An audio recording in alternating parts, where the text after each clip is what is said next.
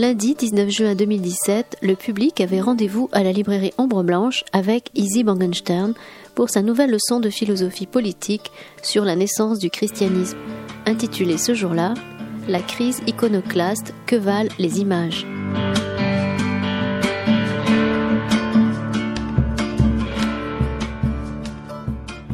Bonjour, on va commencer par des quelques anecdotes, permettra les les éventuelles personnes accablées par la chaleur et en retard d'arriver. Euh, on va clore ce cycle avec, euh, pour moi, un petit peu avec regret, parce que l'histoire du christianisme est quelque chose, en tout cas des origines du christianisme, est quelque chose de particulièrement fécond.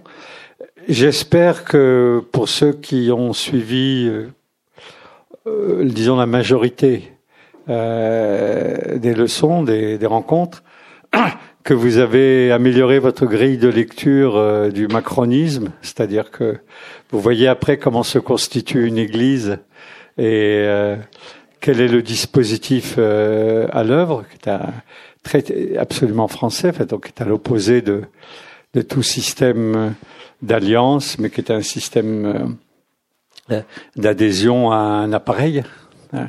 Donc ça c'est typiquement et catholique et français. Mais bon, on va faire euh, là-dessus une pause parce que il va falloir qu'ils se mettent au boulot et donc on est à peu près dans la période euh, qui va de Constantin une fois que l'empire est rallié à l'Église au premier gros déboire euh, dans l'histoire, ça a pris quelques siècles. On verra. euh, je ne sais pas si on, attendra aussi longtemps. En tout cas, il y a, quelque chose de surprenant parce que j'ai toujours le sentiment euh, d'intervenir sur des questions qui se prêtent à, à l'actualité, parce que c'est ce qui m'intéresse, pas l'actualité, mais le fait que ça nous parle, quoi. Mais j'ai souvent l'idée que ça nous aide à lire, par exemple, l'islam ou des choses comme ça, euh, pour ceux qui m'ont posé la question, là, et qui ont entendu l'émission que j'ai faite sur France Culture il y a deux, trois semaines, donc euh, qui était bon, c'était ça l'objectif aussi. Euh, c'était l'émission sur l'islam, bien que je continue à parler obstinément du judaïsme et du christianisme, mais là, c'est une affaire. pardon. L'épisode Macron et la France avec Macron et tout ça, c'est totalement chrétien. Il n'y a, rien catholique, il n'y a rien à aller chercher du côté du judaïsme ou de l'islam. C'est une, une résurgence du dispositif de l'Église.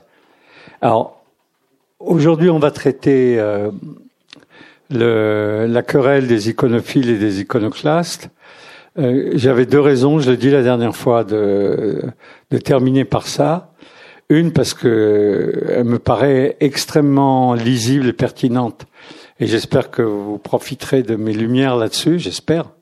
Euh, sur la question des images, qui est une question très importante aujourd'hui, c'est-à-dire euh, dans notre société euh, du spectacle, de l'image, euh, de la tentative de fédérer des collectivités autour de ce qui est vu, des, des grands médias, on appelle ça les grands médias. Je ferai la différence entre les images qui bougent, les images fixes et tout ça, mais enfin, on est dans ce dispositif et c'est important de comprendre pourquoi et de comprendre quelle valeur ça a, c'est-à-dire est-ce qu'ils ont des chances d'y arriver? Je parle d'aujourd'hui. Donc autant aller voir euh, à l'époque comment ça s'est passé, qu'est-ce qu'ils ont appris, qu'est-ce qu'ils ont inventé et qu'est-ce qui a fonctionné, qu'est-ce qui n'a pas fonctionné. Ça c'est un. Et deux, j'avais dans l'idée, mais ça je le signale pour l'anecdote, parce que je vais pas le faire. Euh, j'ai fait pendant trois ans un, un ciné-club à Paris, où, donc sur le langage de l'image, le langage du film et tout ça. Et je me disais, tiens, je vais le refaire ici.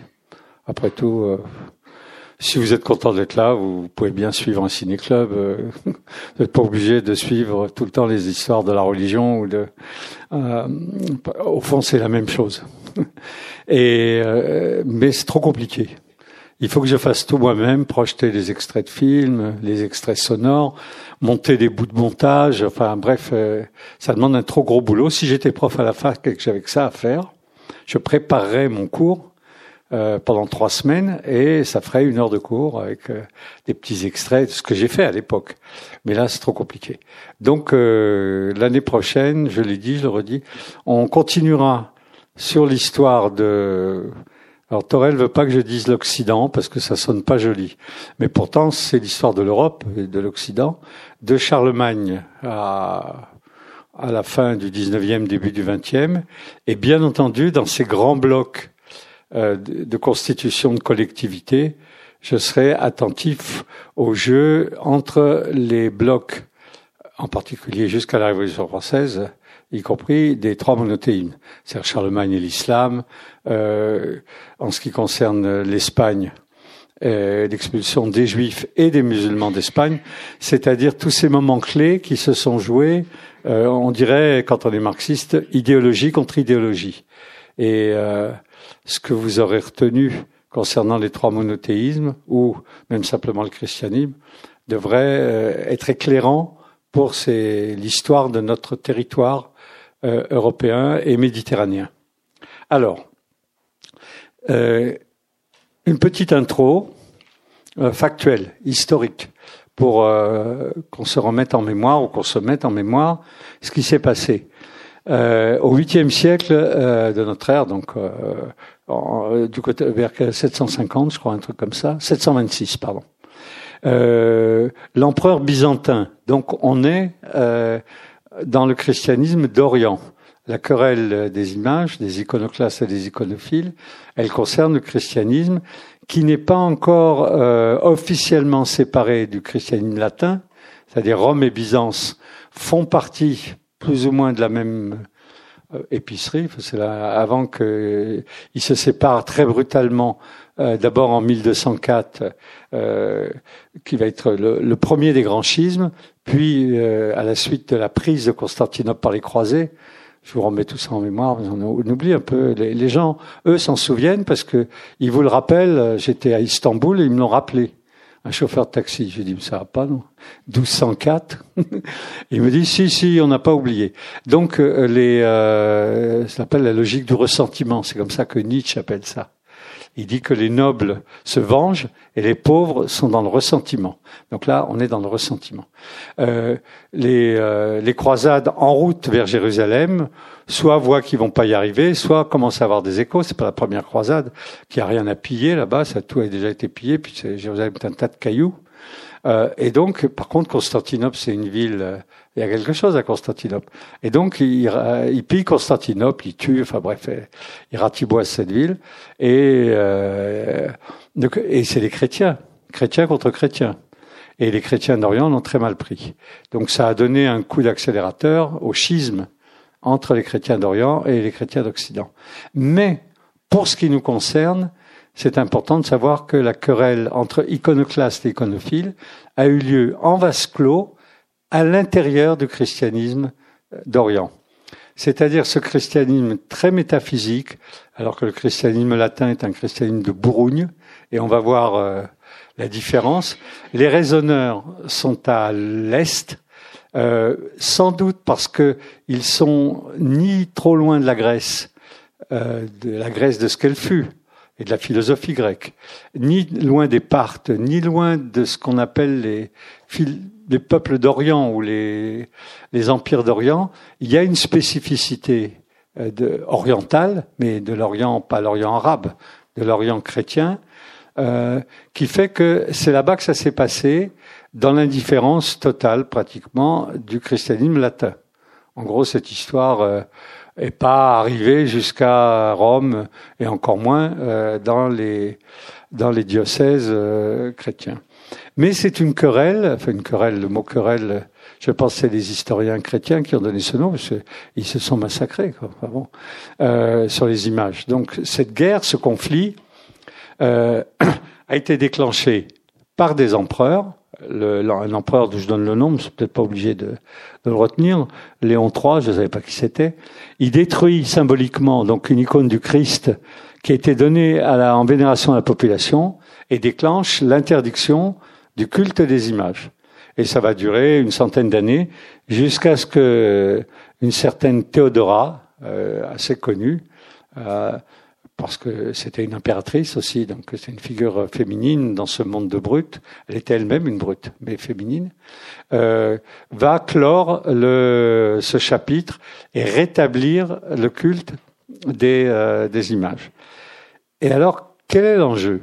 Et pourquoi est-ce qu'ils se sont foutus sur la figure là-dessus?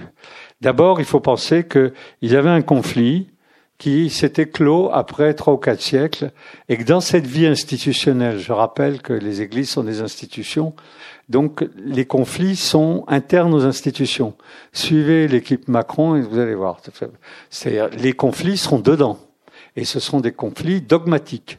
C'est fatal parce que il y aura des pinailleurs. Euh, il n'est pas sorti de l'auberge parce que euh, il a ramassé tout ce qu'il pouvait et les gens sont en train d'essayer de se faire une opinion. Ils lisent des bouquins et tout. Il y en a qui sont genoux. Et ils vont finir par avoir un avis et ils vont vouloir l'imposer parce qu'ils représentent rien d'autre à part eux-mêmes. Et quand vous représentez rien d'autre à part vous-même, vous faites une opinion avec des livres. Euh, si vous représentez une collectivité préalable, qui est le truc que je répète comme une toupie, et que vous êtes élu parce que vous êtes de ce coin, ou parce que vous êtes protestant ou catho, ou que vous représentez, c'est plus rare, la communauté juive, ou les maghrébins, enfin bref, vous n'avez pas, vous n'êtes pas obligé de lire des livres.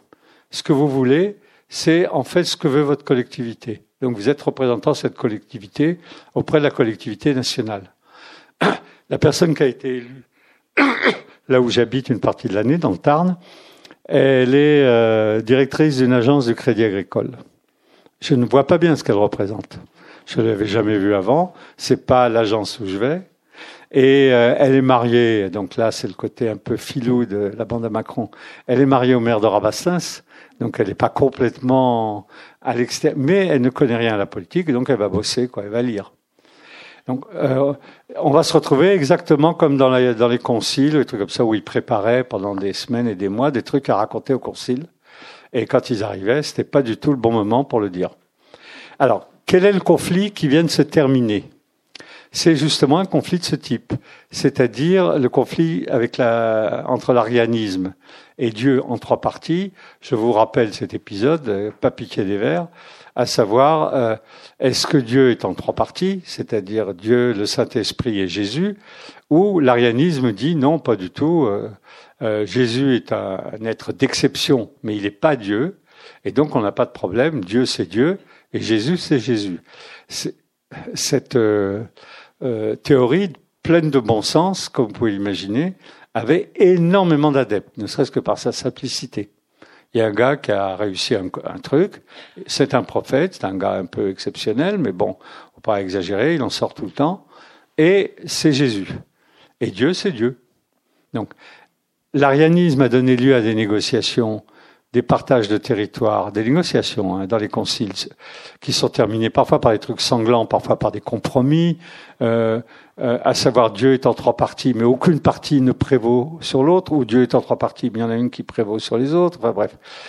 Et ce conflit s'est apaisé par par la victoire de l'Église, euh, donc et de euh, de l'hypothèse euh, de Dieu en trois parties, qui a été imposée partout et de guerre lasse parce qu'ils n'avaient pas d'appareil. Les Ariens, les arianistes, ont fini par lâcher. Mais ça a pris trois siècles. Aujourd'hui, ça prendrait peut-être un peu plus, mais ça a pris. Et donc, il n'y a plus de conflit majeur interne au euh, euh, de conflit de ce genre, conflit théorique. Donc, ils vont relancer le conflit. Alors, pourquoi vont-ils relancer un nouveau conflit? Que vaut ce conflit et pourquoi il va porter sur la question de l'image euh, il faut se situer euh, Constantinople. Constantinople est à quelques encablures de ceux qui viennent d'envahir la quasi-totalité du coin, c'est-à-dire les musulmans. On est, l'islam vient d'arriver. L'islam est dans le coin, et il n'est pas seulement dans le coin, mais là, il est très fortement implanté. Il faut savoir que la mosquée, c'est pas une mosquée, le monument du dôme à Jérusalem, euh, avec le dôme en or, celui qu'on voit euh, aux infos et tout ça. Il est de 660 ou 670. Là, on est en 723. Donc, il y a une implantation euh, musulmane très forte. Et il y a une présence juive également très forte. Elle est anecdotique dans la partie latine, Il y a des juifs, on ne sait même pas où ils sont. Il y a une sorte de... Les chercheurs cherchent, mais on trouve des fois un bout de tombe ou un truc comme ça. Il n'y en a pas. En gros, on ne sait pas où ils sont. Alors que dans cette partie orientale du christianisme oriental, ils sont euh, le long de l'Euphrate et ils écrivent le Talmud. Et donc, à cause de ça, on sait où ils sont, combien ils sont, ils sont très nombreux. C'est les collectivités euh, qui font rien à part étudier et écrire, mais qui sont très présentes. Et ils ont des gens à la cour, euh, des théoriciens, des, des intellectuels à la cour à Istanbul. Ces deux religions, le judaïsme et l'islam, sont des religions aniconiques. C'est comme ça qu'on dit dans les colloques. À savoir que le judaïsme, dès les premiers textes s'opposent à toute représentation, que ce soit évidemment de Dieu et de tout intermédiaire éventuellement potentiel, les anges ou des trucs comme ça. Pas les hommes, ni euh, des fleurs ou des oiseaux, parce que ça leur est indifférent. Quel est le problème? Le problème, c'est de ne pas prendre une représentation pour une divinité. La divinité, puisqu'elle oblige, elle oblige, c'est elle qui a révélé les, dix commandements euh, et plus euh, au mont Sinaï.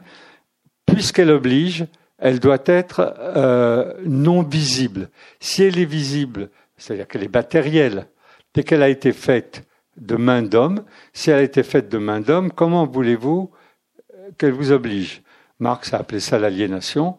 Une marchandise que vous avez faite vous-même et qui devient votre propriétaire, c'est le signe le plus évident de l'aliénation. Donc, dans la tradition dans le, euh, du judaïsme, donc qui vient le premier, c'est lui qui, qui donne le ton, l'épiphanie, et on va voir quelle importance ça a, l'épiphanie divine dans le récit, hein, euh, j'y étais pas et je suis pas sûr que les gens qui en parlent y étaient également. Mais Dieu est en haut d'un mont, le mont Sinaï, on le voit dans euh, le film Les Dix Commandements, et c'est une épiphanie sonore l'apparition de Dieu, elle est sonore. Et le texte dit, et il vire des voix. Donc il a trouvé un truc pour... Euh, il voit Dieu, mais il ne le voit pas physiquement. Et il apparaît à travers une nuée, un nuage. Le nuage est quelque chose de très intéressant parce que à la fois il permet une présence à travers la nuée, le nuage. Vous sentez qu'une présence est possible, mais en même temps vous voyez pas. Ça embrouille la vue. Et donc, on a du son et on a euh, une nuée. Enlevons la nuée, j'en parlerai tout à l'heure quand euh, je ferai euh, un, petit moment sur le peintre Rothko, qui est un de ceux qui a travaillé sur ces questions, sur la nuée, le flou, pas sur l'épiphanie sonore, parce qu'il faisait des tableaux. Mais ce dispositif de épiphanie, donc d'apparition divine, sonore et à travers la nuit, comment, où est-ce que c'est possible? C'est possible si vous allez faire des petits groupes. C'est-à-dire, si vous avez ce qu'on appelle des communautés ou des collectivités de taille petite, pourquoi petite? Parce qu'il faut entendre et il faut sentir une présence. Ça, vous ne pouvez pas faire ça avec 10 000 personnes. Avec 10 000 personnes, vous êtes obligé de faire des apparitions. C'est pas du tout le même boulot. On va y arriver, hein, c'est les images. Donc, dans la mesure où le judaïsme est construit à partir de collectivités de taille modeste, c'est un peuple, et donc les petits groupes à l'intérieur du peuple, on appelle ça des communautés, ils n'ont pas besoin, n'ont pas besoin d'un rappel permanent de la première apparition, parce qu'il y a un livre qui leur dit il est apparu, et cette épiphanie, elle est sonore, parce qu'ils étaient là et qu'ils virent des voix.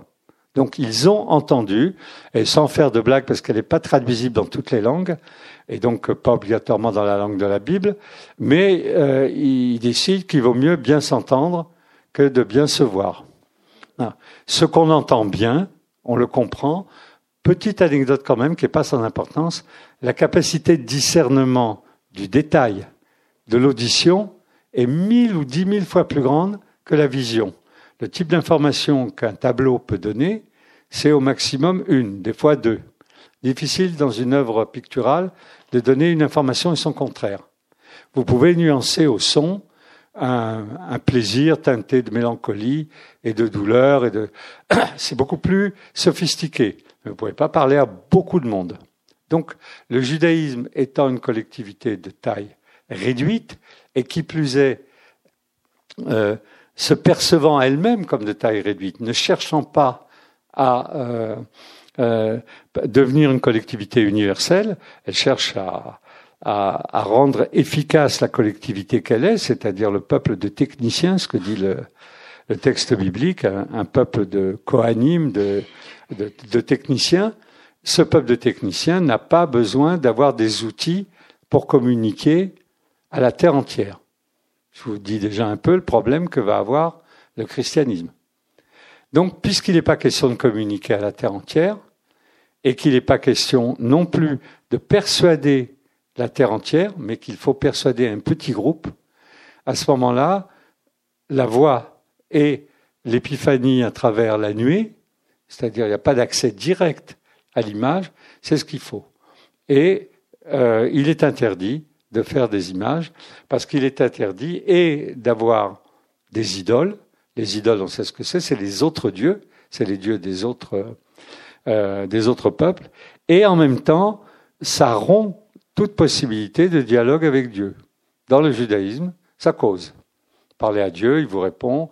Il dit, euh, je fais toujours les mêmes histoires, mais c'est comme ça dans le texte. Il dit, le peuple euh, dit, ça fait longtemps que tu nous as foutus dans cette mouise et tout. Et Dieu répond, si j'avais pas un peuple comme vous, on aurait réussi depuis longtemps. C'est une vie de couple, et cette vie de couple, elle est une vie de dialogue. Pour que dialogue il y ait, il faut que cette collectivité soit ramassée. Vous pouvez vous adresser à euh, des icônes mais vous ne pouvez pas dialoguer avec les icônes. Il y a des tentatives, on sait que c'est des tentatives de cingler, c'est-à-dire quelqu'un parle à une icône et l'icône lui donne des conseils. Ça ne se fait pas. Dans le judaïsme, oui, euh, la totalité de l'Ancien Testament, c'est un dialogue avec questions et réponses sur le bon ou le mauvais fonctionnement du peuple et une tentative de découvrir les intentions de la divinité. Et jusqu'au Moyen Âge, où il sera décidé que puisque ce Dieu n'y arrive pas, la Kabbale, la mystique juive, va inventer cette idée qu'on appelle la théurgie.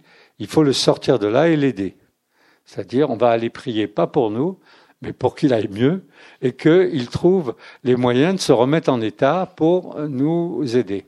Donc, on n'est pas du tout dans le même registre. Ça, c'est le judaïsme et ils sont présents à Constantinople. Mais l'élément qui va euh, déclencher euh, la réaction euh, anti enfin donc iconoclaste, à Constantinople, c'est bien entendu la présence de l'islam. L'islam vient et dans le fouillis qui est celui du christianisme, avec une foultitude de saints, de dieux, et surtout sept siècles de réussite mitigée. C'est-à-dire, est-ce que la population va mieux? Ça se discute, en tout cas, ils n'en discutent pas, on n'a pas d'écho. Est-ce que l'empire est euh, maintenant qu'il est chrétien, est meilleur qu'un empire qui n'est pas chrétien? Ça ne se voit pas directement non plus. Et donc, lorsque l'islam, avec ses exigences, comment dirais-je, de pureté, euh, de, de, simplification du dispositif religieux, arrive en disant euh, la, religion ne vous veut rien de compliqué, on l'a dans le Coran. C'est, il suffit de prier et vous êtes considéré comme un bon fidèle et euh, d'avoir une piété authentique, il y a de l'écho. Et donc le christianisme se trouve mis en concurrence, le christianisme byzantin se trouve mis en concurrence avec l'islam, comme aujourd'hui. C'est-à-dire que la bataille, elle n'est pas que militaire, elle est idéologique aussi. Les, gens se rendent compte que tout compte fait, euh, il y a quelque chose de simple, de pertinent, euh, de direct, de pas compliqué, de pas compliqué dans l'islam. En particulier, Dieu étant absent, Dieu est, invisible, on ne peut pas discuter avec lui, il n'intervient plus. Il le dit très clairement, enfin, en tout cas, pas lui personnellement, le Coran le dit très clairement. Euh, il y a eu cette révélation, il n'y en aura pas d'autre. Donc, les musulmans doivent se débrouiller avec le Coran sans miser sur le fait que quelque chose va advenir qui va modifier la donne. Les juifs espèrent dans le messianisme, un autre Messie que celui qui est déjà venu, puisque leur principe c'est qu'il n'est pas venu. Les chrétiens espèrent dans la parousie. C'est pas que toutes ces histoires aient une valeur quelconque. Je pense pas que les gens se promenaient dans la rue en disant oh là là la parousie j'ai lu un truc là-dessus c'est formidable. Mais euh, c'est le principe espérance. Le judaïsme a un principe espérance. Le christianisme a un principe espérance. Ils disent ça va pas, mais il y a quelque chose à venir qui peut débloquer la situation. D'où principe espérance. L'islam n'a pas de principe espérance. Et donc, on est dans un principe désespérance. Moi, je trouve que c'est pas très compliqué. Euh, les gens prêtent pas beaucoup attention à ce qu'ils lisent, ou alors ça les intéresse pas, ce qui est hautement probable. Mais si on veut comprendre de quoi il est question, et en lisant le Coran et en, en lisant après un peu les textes sur l'islam, on voit bien qu'il n'y a pas un principe espérance, sauf chez les chiites, mais euh, chiites c'est un, un, truc à part, enfin à part dans l'islam.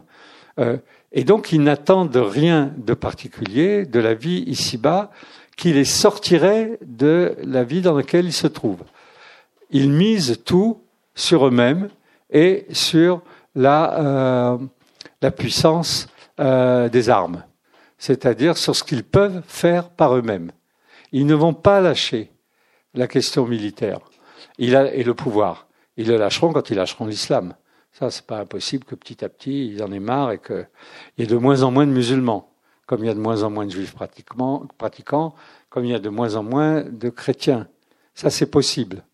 Mais dans la structure de l'islam, la preuve qu'il y a un principe espérance, c'est qui gagne. Dans le judaïsme, c'est que le monde s'améliore. C'est une religion progressiste. Donc quand le monde s'améliore pas, ils ont un gros coup de blues. Et quand on les massacre, ils ont un gros coup d'interrogation, parce que ce n'est pas le signe que le monde s'améliore. Dans le christianisme, il y a une idée de progrès qui a été reprise par les Lumières, et la notion de parousie, même si on n'est pas totalement euh, infidèle de, de la dogmatique chrétienne, à savoir que on va vers le mieux, ça fait partie du dispositif chrétien. Ce dispositif n'existe pas, l'islam n'est pas progressiste, je le répéterai jamais assez, et donc il, ils n'ont pas besoin euh, d'un système de représentation, puisque c'est là que je voulais en venir, à propos des images, qui leur permettent d'élargir l'assise et l'assiette de leurs fidèles. Ils ont un livre, et ce livre, l'écrit, remplace l'image. Ou plutôt aujourd'hui, puisqu'on est à l'envers, euh, l'image ayant remplacé l'écrit, ils sont dans un dispositif où l'écrit n'a pas été remplacé par l'image. Et donc, ils n'ont pas besoin d'image. Et ils peuvent interdire l'image parce qu'elle vient perturber le message. On va voir comment elle va venir le perturber des deux côtés, puisque c'est un peu le sujet aussi aujourd'hui, c'est que peut l'image. Ils n'en ont pas besoin, et, et, donc ça met le doigt sur quelque chose que je répète, mais je vais le répéter encore aujourd'hui, la différence entre les religions, et en particulier les monothéismes, qui ont un projet, faire un monde de justice et de dignité pour tous. la différence entre eux et par exemple la philosophie, c'est qu'ils ont des obligations de résultat. Les monothéismes ont une obligation de résultat. La philosophie, si elle avait une obligation de résultat, ça m'a échappé. Donc, euh, elle a une obligation de savoir, elle a une obligation de tout ce qu'on veut, mais pas de résultat. La science, comme obligation de résultat, ça ne porte pas sur l'éthique, ça porte sur le fait qu'elle rend compte du, réel, c'est-à-dire une obligation de fécondité. Il faut que ça marche. Les monothéismes ont une obligation de résultat, d'où l'obligation faite de suivre des règles éthiques. Obligation, parce que ces règles éthiques ne sont pas déductibles de quoi que ce soit, mais en les imposant, en disant c'est comme ça aux fidèles, on crée les moyens de mettre en œuvre le projet. C'est-à-dire, on dit, si vous voulez un monde de justice et de dignité, vous devez aimer votre prochain comme vous-même, vous devez euh, pratiquer les commandements dans le judaïsme, euh, vous devez vous soumettre à, une volonté divine qui est euh, décrite de façon un peu abscon, absconce dans le Coran, mais en tout état de cause, il y a une soumission à des obligations parce qu'il y a une demande de résultat. Alors, je reviens aux images. Le judaïsme n'a pas besoin d'images pour obtenir ce résultat. petite collectivité, pas nécessaire de fédérer des grands groupes. Il vaut mieux entendre le rabbin qui parle, l'exégète qui lit le, texte. Euh, l'islam a un livre et des imams, mais il a un livre, il n'a pas d'appareil, et donc pour tenir aggloméré euh, euh, le monde musulman, il mise tout sur le livre, d'où le fait qu'on ne peut pas y toucher, qu'on peut pas le commenter, qu'on peut pas le modifier, puisque c'est pas rattrapable par ailleurs, ni par le fait qu'ils seraient un peuple, les musulmans ne sont pas un peuple comme les juifs, ni par le fait qu'ils sont un appareil, les sunnites n'ont pas d'appareil, euh, il n'y a pas d'appareil de l'Église dans le monde musulman. Donc ils n'ont pas besoin d'images. Et au contraire, et là je vais en dire quelques mots, les images leur posent des problèmes. Alors lesquels? Et là on va voir un peu l'apport euh, du judaïsme et de l'islam à ce débat. Pour le judaïsme, je vais utiliser euh, euh, l'analyse qu'en a faite le philosophe Emmanuel Levinas, parce que c'est ce que j'ai trouvé de plus pertinent en français. Je dis ça parce que n'allez pas croire que je suis allé le chercher dans d'autres langues, mais je suis tombé là-dessus euh, parce que ça a été republié. Donc, quelle est l'histoire? En 49, c'est la grande mode euh, des euh, comment ça, des artistes engagés et des écrivains engagés, des artistes engagés. Et dans la revue Les Temps modernes, dirigée par Jean-Paul Sartre, il y a toute une série d'articles où des artistes et des écrivains, pour l'essentiel, mais pas uniquement, vantent le fait que grâce à leur engagement, Picasso, tout ça, ils font progresser euh, la morale, l'éthique l'éthique dépend de l'engagement des artistes. Sous-entendu, il y a un lien entre l'art et l'éthique.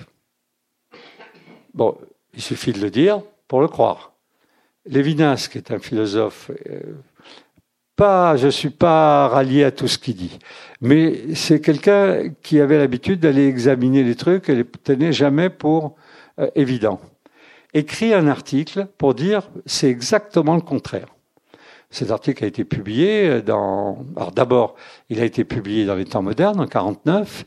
S'appelle La réalité et son nombre. Et je vais vous dire ce qu'il contient parce que c'est très intéressant. Et c'est un des rares articles des temps modernes de l'époque a été publié qu'à chapeau. Il y a marqué la rédaction des temps modernes ne se reconnaît absolument pas dans le texte de Lévinas. Mais Lévinas était déjà un philosophe euh, réputé. C'est lui qui avait introduit Heidegger et Husserl en France, et Sartre donc avait lu euh, euh, Heidegger et Husserl à travers les Lévinas. Enfin bref, ils n'allaient pas le foutre à la poubelle le texte, mais ils voyaient bien qu'il y avait quelque chose de curieux. Lévinas c'est un gars, était extrêmement nerveux, et donc quand il se lâche, il se lâche. Alors qu'est-ce qu'il dit? Il dit l'image, l'image. Euh, il parle pas de cinéma. On va voir pourquoi. Il parle de l'image fixe. Elle est une régression c'est-à-dire qu'elle nous renvoie à un déjà eu lieu. Il appelle ça, puisque c'est un philosophe, la transdescendance. Ça peut pas être pire, hein, puisque tout le monde parle de transcendance. Lui, il appelle ça la transdescendance, c'est-à-dire que l'image fige une situation qui s'est déjà produite et qui ne peut pas s'ouvrir vers l'infini. Une des luttes de Lévinas, euh, philosophiquement, c'est la lutte contre la totalité pas le totalitarisme, la totalité. C'est-à-dire ce qui est clos, ce qui ne permet plus de s'ouvrir vers des devenir vers des progrès, progrès éthiques, progrès humains, euh, vie de l'humanité. Et la totalité, c'est des philosophies par exemple, la pire, évidemment, c'est Hegel. C'est Hegel dit voilà, j'ai fermé la, valise, j'ai bien rangé dedans tout ce qu'il y avait, toutes les couches et tout, et euh, on touche plus à rien. La philosophie hegelienne, c'est la philosophie pour les 3000 ans à venir. Enfin, il n'a pas dit 3000 ans. À mon avis, je pense qu'il pensait pour l'éternité. Et donc, on est dans une logique de totalité, petite euh, incidente c'est notre dernier rendez-vous, donc euh, je peux en ajouter qui, sont encore plus loin du sujet que d'habitude. Euh, Hegel était euh, un fanatique ordinaire, parce qu'il était un idéologue fou. Et qu'est-ce qui pose problème à des gens comme eux? C'est ce qui, dans la réalité, déroge évidemment, parce que ça, ça l'énerve quand même. ça l'énerve, et encore le mot est, vous allez voir, paisible. Et donc, il a institué un système où les peuples produisent leur effet dans l'histoire, et quand ils ont produit leur effet dans l'histoire, ils, ils quittent cette époque, ils disparaissent à la dialectique, et sont remplacés par euh, ou d'autres peuples, ou par une autre classe, euh, les féodaux, puis la bourgeoisie, la bourgeoisie étant la classe ultime qui devait euh, clore tout le processus. Et donc, ils se trouvent nez à nez, parce qu'ils en avaient en Allemagne, avec euh, des restes, c'est comme ça qu'il le dit, du peuple juif, qui aurait dû disparaître il y a à peu près 1800 ans. C'est peu dire que ça l'énerve. Parce qu'une fois qu'il a fermé la valise, ça veut dire qu'il y a un truc qui dépasse. Alors il la il refout dedans, en disant voilà, maintenant c'est bien rangé, faut pas euh, sous-estimer les Allemands sur le rangement. Et donc il dit c'est bien rangé, il referme, ça dépasse encore.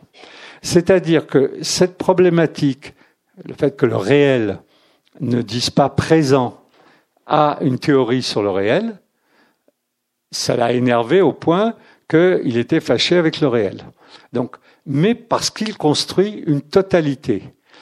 La lutte que vont mener un certain nombre de philosophes, dont Lévinas, c'est une lutte pour que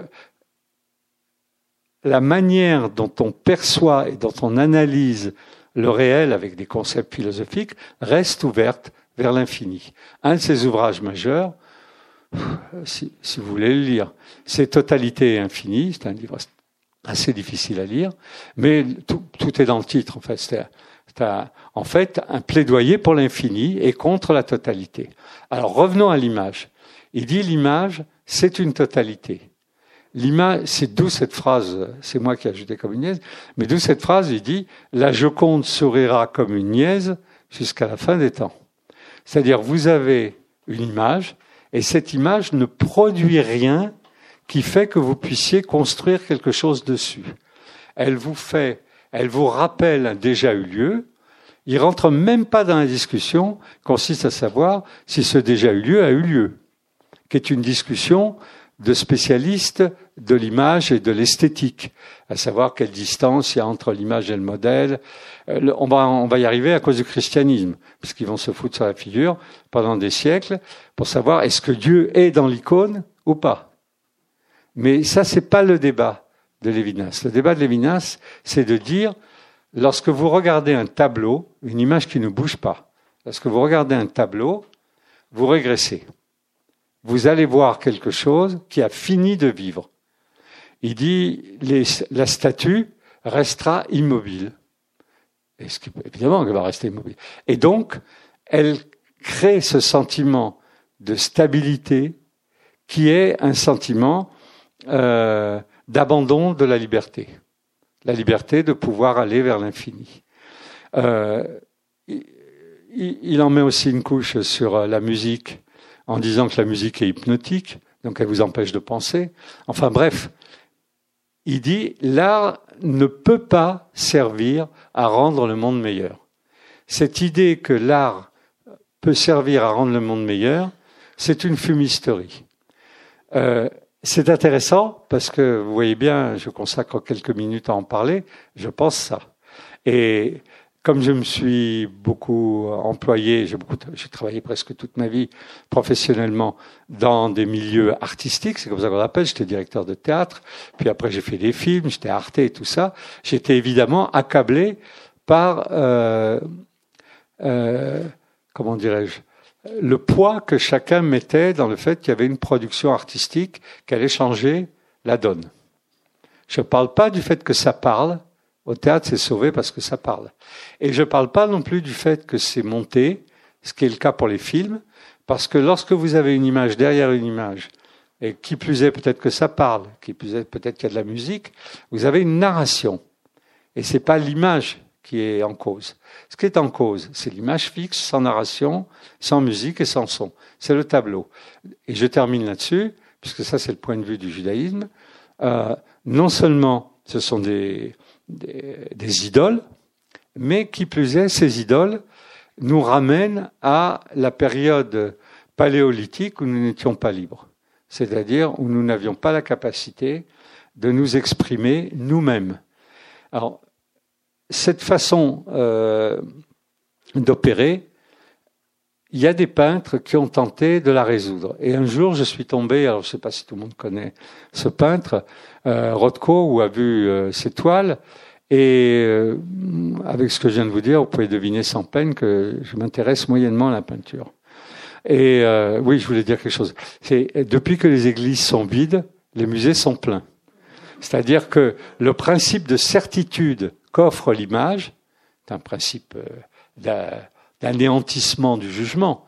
Ce principe de certitude est passé de l'Église, de l'Église, pas de la synagogue. La synagogue se vide aussi, mais pas pour les mêmes raisons. Il est passé de l'Église au musée.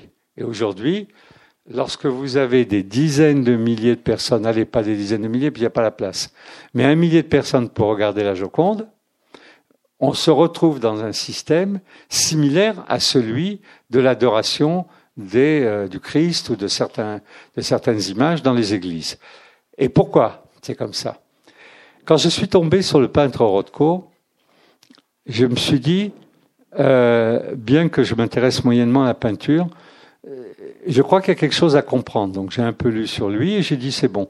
Je vais, je vais demander, euh, à l'époque c'était France 5, de faire un film sur lui, ce qui va me permettre de rester trois ans, enfin longtemps, et puis de fouiller quand on travaille, quand on fait un film ou on écrit un livre, enfin pour un peintre un film, ça permet d'avoir plus de matériaux. Euh, et donc je l'ai fait. J'ai découvert qu'il était, il était né à peu près euh, en même temps que Lévinas et dans le même coin. C'est-à-dire c'est un juif balte. Juif balte, c'est les juifs de l'étude. C'est des gens un peu chiants et sinistres qui passent leur journée à étudier. À la différence, et c'est là que je ne peux pas m'empêcher de faire la comparaison parce que je suis allé voir, il est né pas très loin de là où est né Chagall. Mais Chagall est né à Vitebsk, en Biélorussie, et lui est né en Lettonie, un peu plus au nord. Chagall est né avant. Mais Chagall est né dans un milieu, pour entrer dans les détails du judaïsme, de, de juifs racidiques, c'est-à-dire de Rabbi Jacob, des juifs qui chantent et qui dansent. Donc des analphabètes totaux. Et lui était un analphabète en judaïsme complet. Il l'avoue, il lisait la Bible en yiddish et tout, donc, et c'était pour lui un recueil de contes qu'on voit dans ces tableaux très coloré, très vivant et tout. On franchit, on va vers le nord, on franchit une limite qui est la limite de la vigne et de la bière. Je vous laisse réfléchir sur ces limites qui sont des limites physiques, et on tombe dans les pays baltes. Euh, là où il est né, Vitebsk, c'est pas balte, c'est c'est la Russie orthodoxe, pas la Russie catholique orthodoxe, chrétienne orthodoxe. Et on tombe dans les pays baltes, où il y a aussi l'orthodoxie, tout ça. Il y a une population juive très importante, mais c'est les juifs de l'étude. C'est-à-dire, c'est là qu'il y avait les plus grands talmudistes, les plus grands chercheurs, les plus grands kabbalistes à Vilnius, et euh, tous ces endroits. Et euh, Rothko, à la suite de circonstances particulières, je ne vais pas vous faire toute l'histoire, euh, il va dans une école traditionnelle juive. Ses frères, non. Mais lui, oui, parce que la révolution de 1905 a foutu un coup de bambou à sa famille, qui, euh, d'un seul coup, décide de se venger sur leur fils et l'envoie dans une école religieuse. Alors qu'eux étaient des gens des Lumières, ils étaient pharmaciens tous les deux, ses parents. Ce qui, pour une femme pharmacien, c'était, à cette époque, 1890, c'était, euh, on était au sommet de l'émancipation dans ces pays euh, de sauvages. Donc, il fait une école religieuse, il, euh, émigre aux États-Unis quand il a 10 ans. Euh, et il continue ce parcours. Euh, il va euh, poursuivre des études de, de religieuses et de mystique. C'est un, un, Américain laïque, mais il connaît le matériau et il va enseigner la peinture dans une école euh, pour enfants, une école juive à Brooklyn, jusque presque 50 ans. Donc il est dedans. C'est ça que je veux dire. Il connaît le matériau il connaît le milieu. Et quand se pose la question pour lui, après la guerre, en même temps que Pollock et tous les autres peintres, de trouver son langage, il va s'adresser au matériau qui lui paraît le mieux répondre à la problématique de la représentation imagée. Il est hostile à l'image. Et moi aussi, j'ai dit faire un film sur un gars qui est hostile à l'image, et moi utiliser des images, j'ai dit j'ai un deal là. J'ai un, truc euh, qui va m'occuper longtemps. Et ça m'a occupé longtemps. Il fait des tableaux, pour ceux qui ne les connaissent pas, qui sont sur un fond monochrome qu'on voit pas bien. Donc il y, a, une logique interne, il y a une épiphanie divine cachée dans le flou. Il utilise énormément le flou, la nuée. C'est un peintre des bords flous et de la nuée. Euh, des blocs de couleurs, j'en parlerai pas cette fois-ci, parce que ça s'est tiré de la mystique juive. Disons simplement que les couleurs, il s'est beaucoup énervé à chaque fois qu'on lui disait qu'il était coloriste. Il disait, je, je, ne me sers pas des couleurs pour dire comment je vais. D'ailleurs, le rouge parce que j'ai la pêche, le bleu parce que je suis déprimé ou des trucs comme ça. Je ne m'exprime pas avec les couleurs. Je raconte de quoi est fait le monde. Or, le langage des couleurs, donc un alphabet des couleurs, qui rend compte de l'état du monde, c'est dans la Bible. C'est le, plastron du grand prêtre avec les différentes couleurs. C'est dans la mystique juive, enfin tout ça. Donc, il utilise les couleurs comme un langage.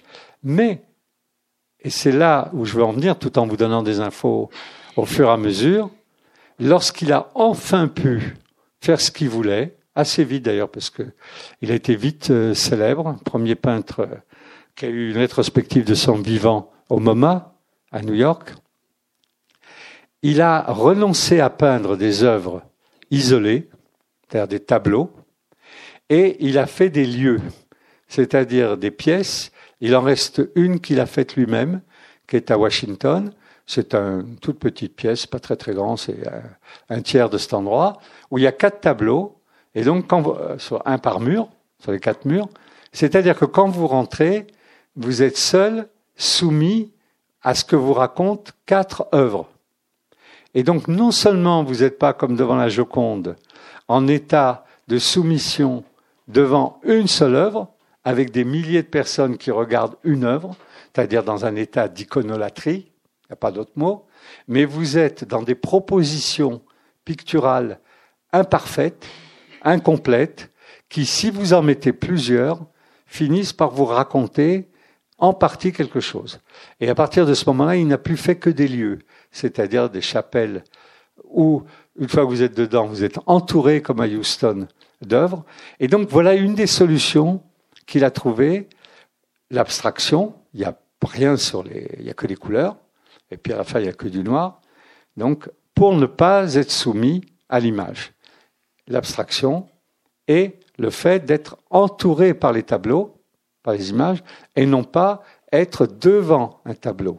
C'est-à-dire que le tableau projette sur vous quelque chose qui vous informe sur l'au-delà de l'être et il contribue à vous alerter sur ce que vous avez, sur ce qui vous manque. Il a plusieurs fois dit euh, J'aimerais que les gens euh, prennent des tableaux dans leurs bras, ce qui évidemment, vu la taille des tableaux, était juste une image. On va retrouver ça dans l'icône.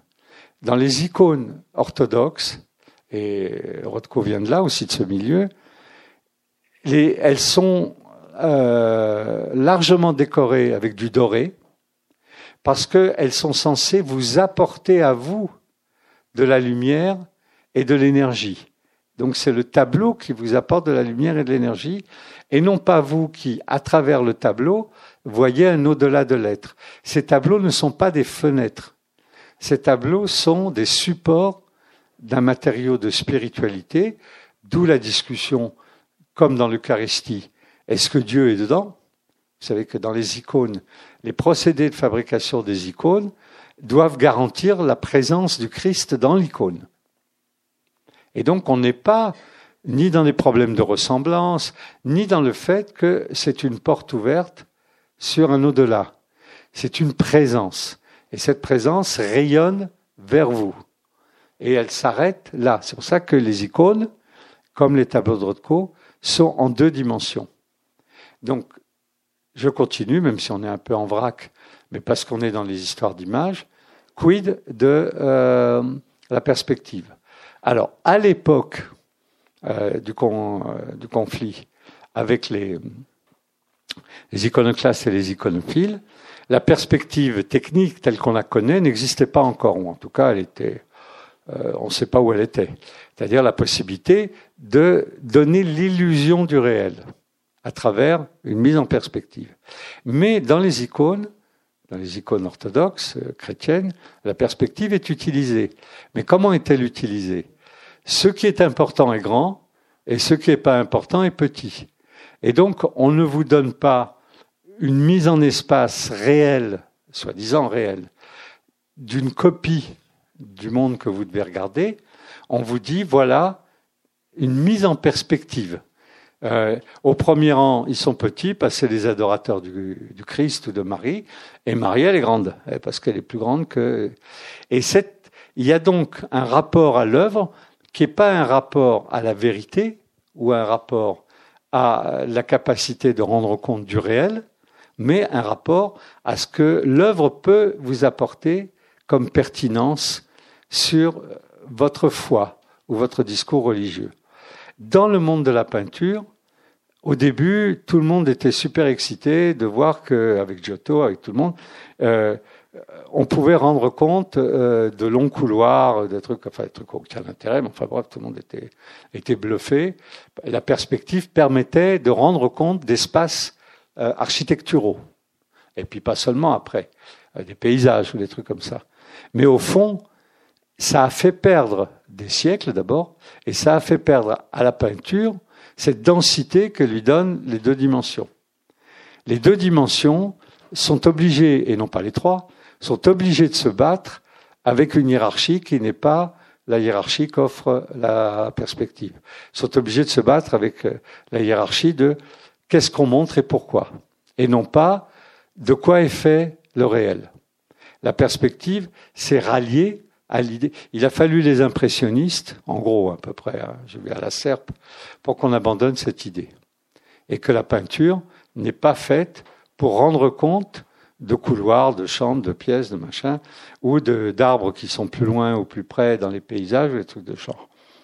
Les, les icônes ont tout de suite décidé, elles ont tenu jusqu'à aujourd'hui, les icônes orthodoxes, il n'y a pas de perspective. Il y a dans la matière, on est plus proche du jardin anglaise, dans la matière, il y a de quoi attirer votre attention très fortement, peu fortement, pas du tout. Et que c'est ça qui fait qu'il y a une œuvre. Une œuvre, c'est ce qui fait, c'est que lorsque vous regardez un tableau, il y a des choses qui vous importent fortement, il y a des choses qui vous importent moins, et puis il y a des choses, moi, qui me gonflent, mais qui vous apportent normalement pas du tout. C'est que souvent, c'est des tableaux qui sont dans des cadres avec des moulures et des dorures qui collent absolument pas avec le style du tableau, comme s'ils avaient que ça comme cadre. Et je suis toujours sidéré que dans les plus grands musées, même aux États-Unis, peut-être des musées modernes, ils ont des moulures sur des tableaux. Rothko avait dit, mais bon, il est mort, mais pour l'instant, la famille tient bon. Je refuse qu'il y ait le moindre cadre pour mes tableaux. S'ils savaient ce qu'ils allaient foutre. Ils allaient mettre des trucs baroques et des machins comme ça. Donc, la hiérarchie de ce qu'il y a à voir, elle est dans l'œuvre et non pas dans le réel que l'œuvre est censée exprimer.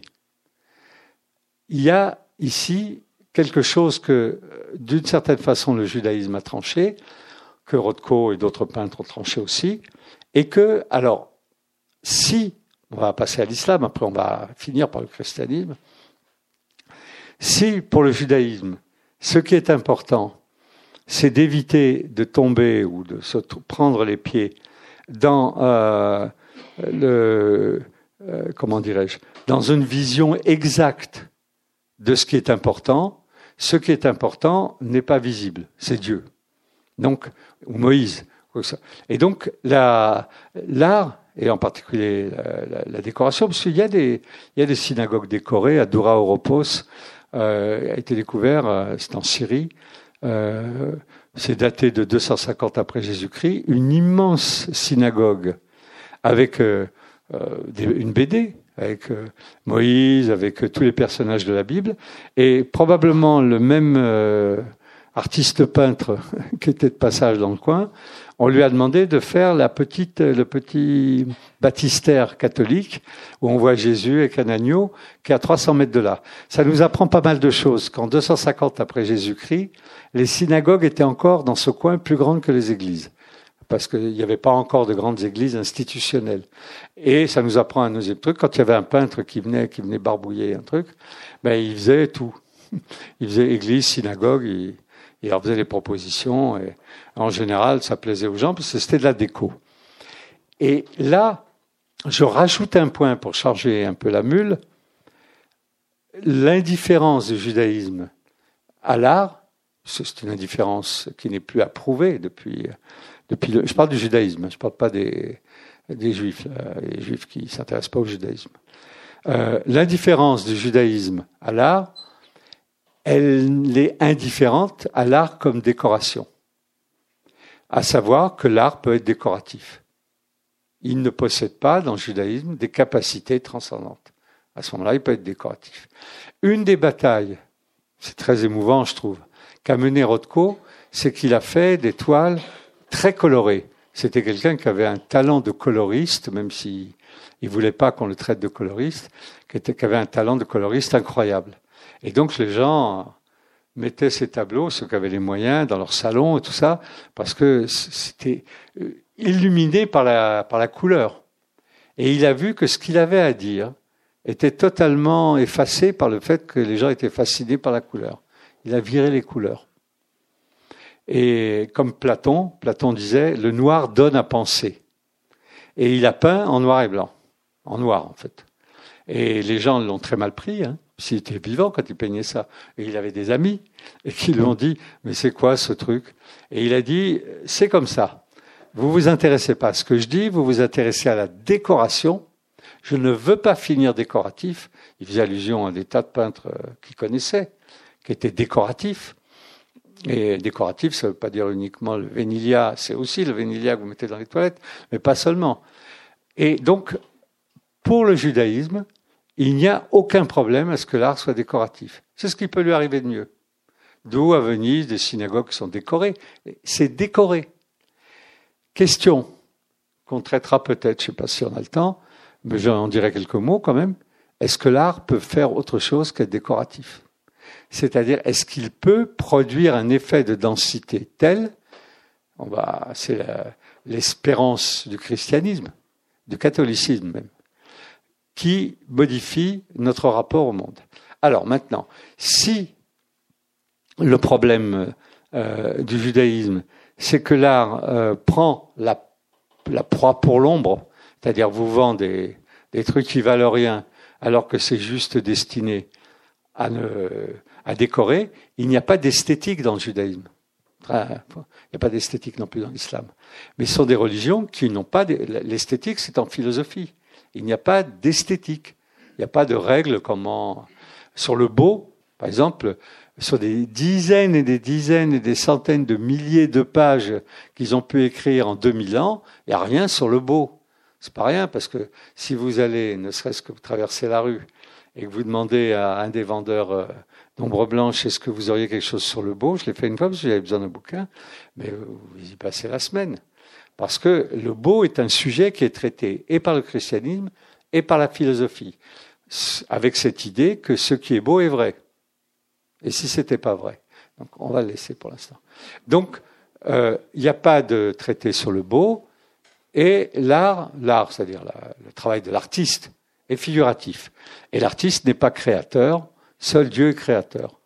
Ce qui est créateur, c'est celui qui prend la matière et la transforme mais il ne fait pas que quelque chose qui n'avait pas eu lieu a lieu.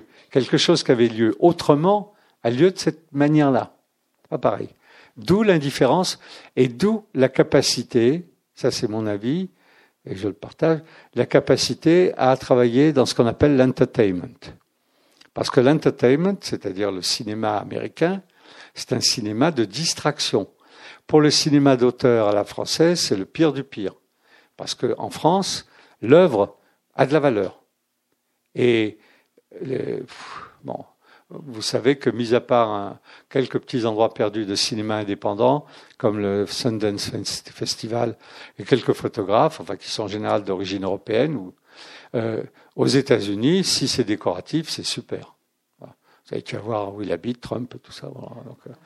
alors, on quitte ce rivage-là et on va euh, chez les musulmans les musulmans, l'interdiction de représenter des images, elle est brutale.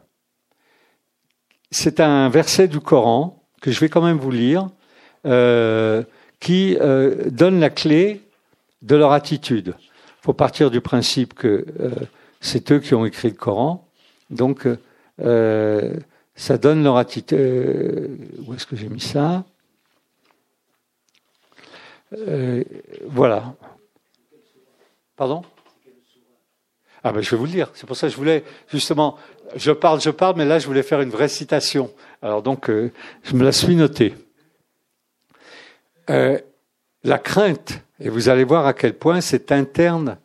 je répète, hein, pour le judaïsme, c'est ne pas se laisser bluffer par des balivernes par des balivernes.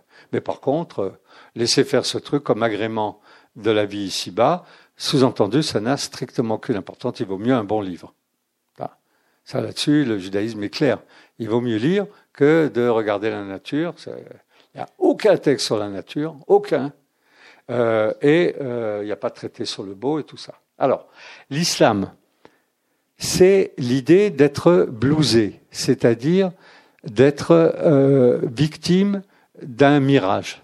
Alors évidemment, euh, la pensée anthropomorphique, enfin, l'idée anthropomorphique qu'on peut avoir, elle est évidente, à savoir l'islam est une religion qui a été mise en place par euh, euh des Arabes, donc les peuples du désert, donc la notion de mirage, euh, elle leur est familière, mais je trouve que c'est trop facile de, de de faire cette connexion. Disons que cette idée leur est venue à cause du désert et des mirages, c'est évident. Mais il y a une sourate, donc la sourate 27, euh, verset 44, la fourmi, Al-Namal, et je vous la lis. Elle raconte l'histoire de la princesse euh, de Saba et du roi Salomon. Et la princesse euh, de Saba vient voir le roi Salomon et, euh, lui donne des ordres pour aménager la réception, c'est-à-dire pour qu'elle soit bien reçue. Et il dit, c'est dans le Coran, hein, le Coran raconte des histoires dont on se demande souvent pourquoi elles sont là. Euh, Rendez-lui son trône méconnaissable, nous verrons alors si elle sera guidée ou si elle est du nombre de ceux qui ne sont pas guidés. C'est-à-dire qu'il propose de euh, maquiller le trône de la reine de Saba pour voir si elle va le reconnaître. Donc il y a cette idée de, de ruse, de maquillage, d'illusion, de mensonge aussi. Vous savez que tout ça est totalement licite dans les stratégies coraniques, puisque seul Dieu dit ce qu'il faut faire. Donc tout le reste est ouvert, et en particulier la ruse. Euh, quand elle fut venue, donc euh, la reine de Saba, on lui dit est-ce que ton trône est ainsi? Donc ils lui ont préparé un sketch, une surprise. Ils lui ont maquillé le trône et ils lui ont dit Est-ce que tu le reconnais?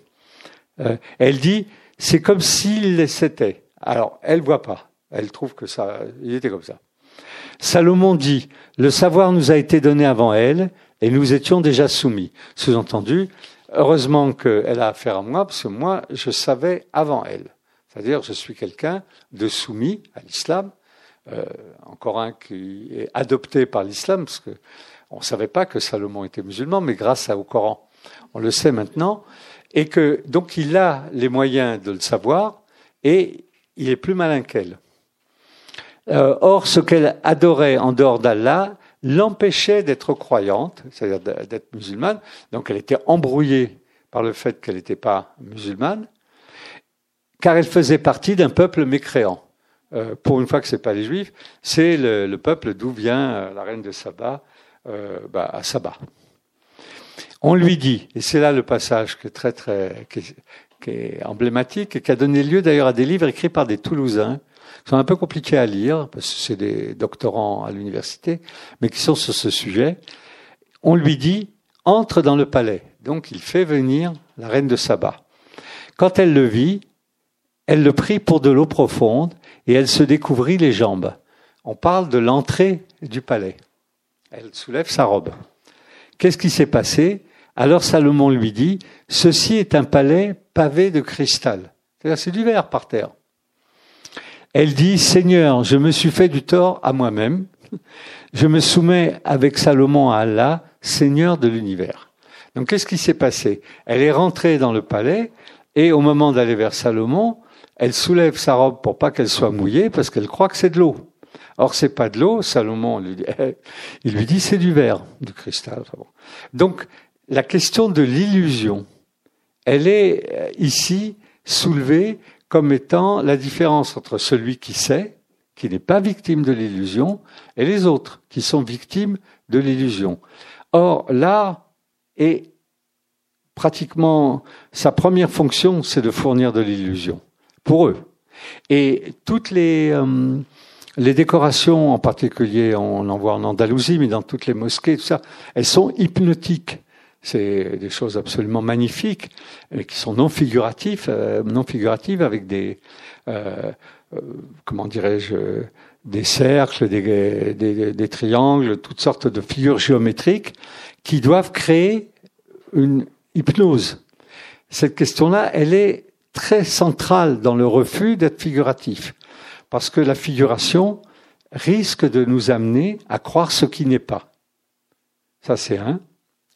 Et une autre thèse rajoute à cette idée d'être blousé par autre chose que par Dieu, Dieu, lui, connaissant la vérité, c'est euh, la passion pour les ornements, c'est-à-dire le fait qu'il y ait beaucoup, euh, on appelle ça euh, des arabesques, ça vient de là, pas le nom, que dans l'architecture, cette architecture est souvent très lourdement ornementée, et c'est donc destiné à masquer les structures.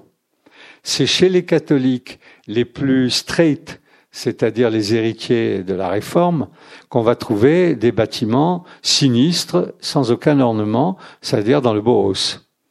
D'ailleurs, je sais pas, vous avez la chance peut-être de pouvoir habiter dans un, immeuble Bohos, mais c'est tout sauf rigolo.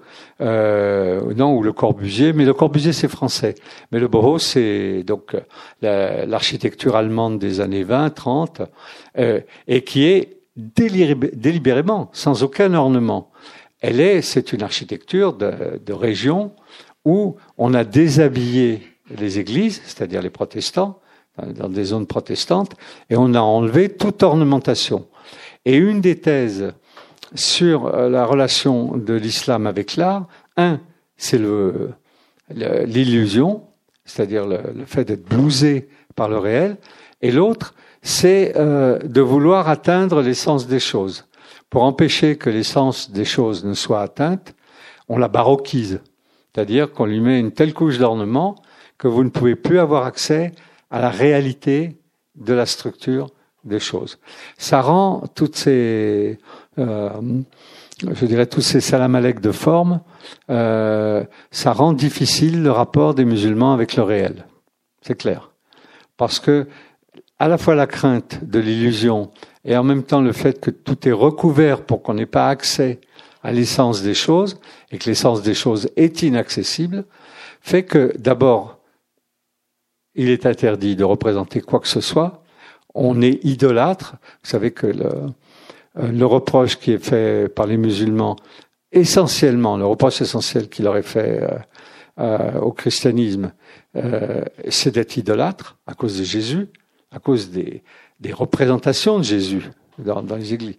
Et Maïmonide, donc, est un philosophe juif du, du XIIe siècle, euh, qui vivait au Caire, qui a toujours vécu en milieu musulman, c'est-à-dire qui est né à Cordoue, qui, a vécu dans la sphère de l'islam, écrit que lorsque les juifs sont contraints euh, d'apostasier et de se convertir, ils peuvent se convertir à l'islam. C'est pareil, en gros. Ce sont des vrais monothéistes. Par contre, il vaut mieux qu'ils meurent, qu'ils s'égorgent sur place, plutôt que de se convertir au christianisme. La différence qui est faite à ce moment-là dans le milieu musulman entre christianisme et islam, elle est entre idolâtre et non idolâtre. Tout l'appareil que le christianisme a mis en place pour qu'il y ait de la représentation est perçu par ces deux religions comme de l'idolâtrie. Alors, je ne sais pas si ma montre marche. Euh, il est quoi, 6 heures? Bon, on va faire quand même un petit bout avant de se quitter sur le christianisme. C'était un peu le but de l'affaire. Euh, le christianisme va se battre sur plusieurs fronts. Euh, tout d'abord, ils ont un problème depuis le début, mais ça j'en parle depuis le début. Donc, faut juste dire que ce problème n'est pas réglé parce que on est au huitième siècle.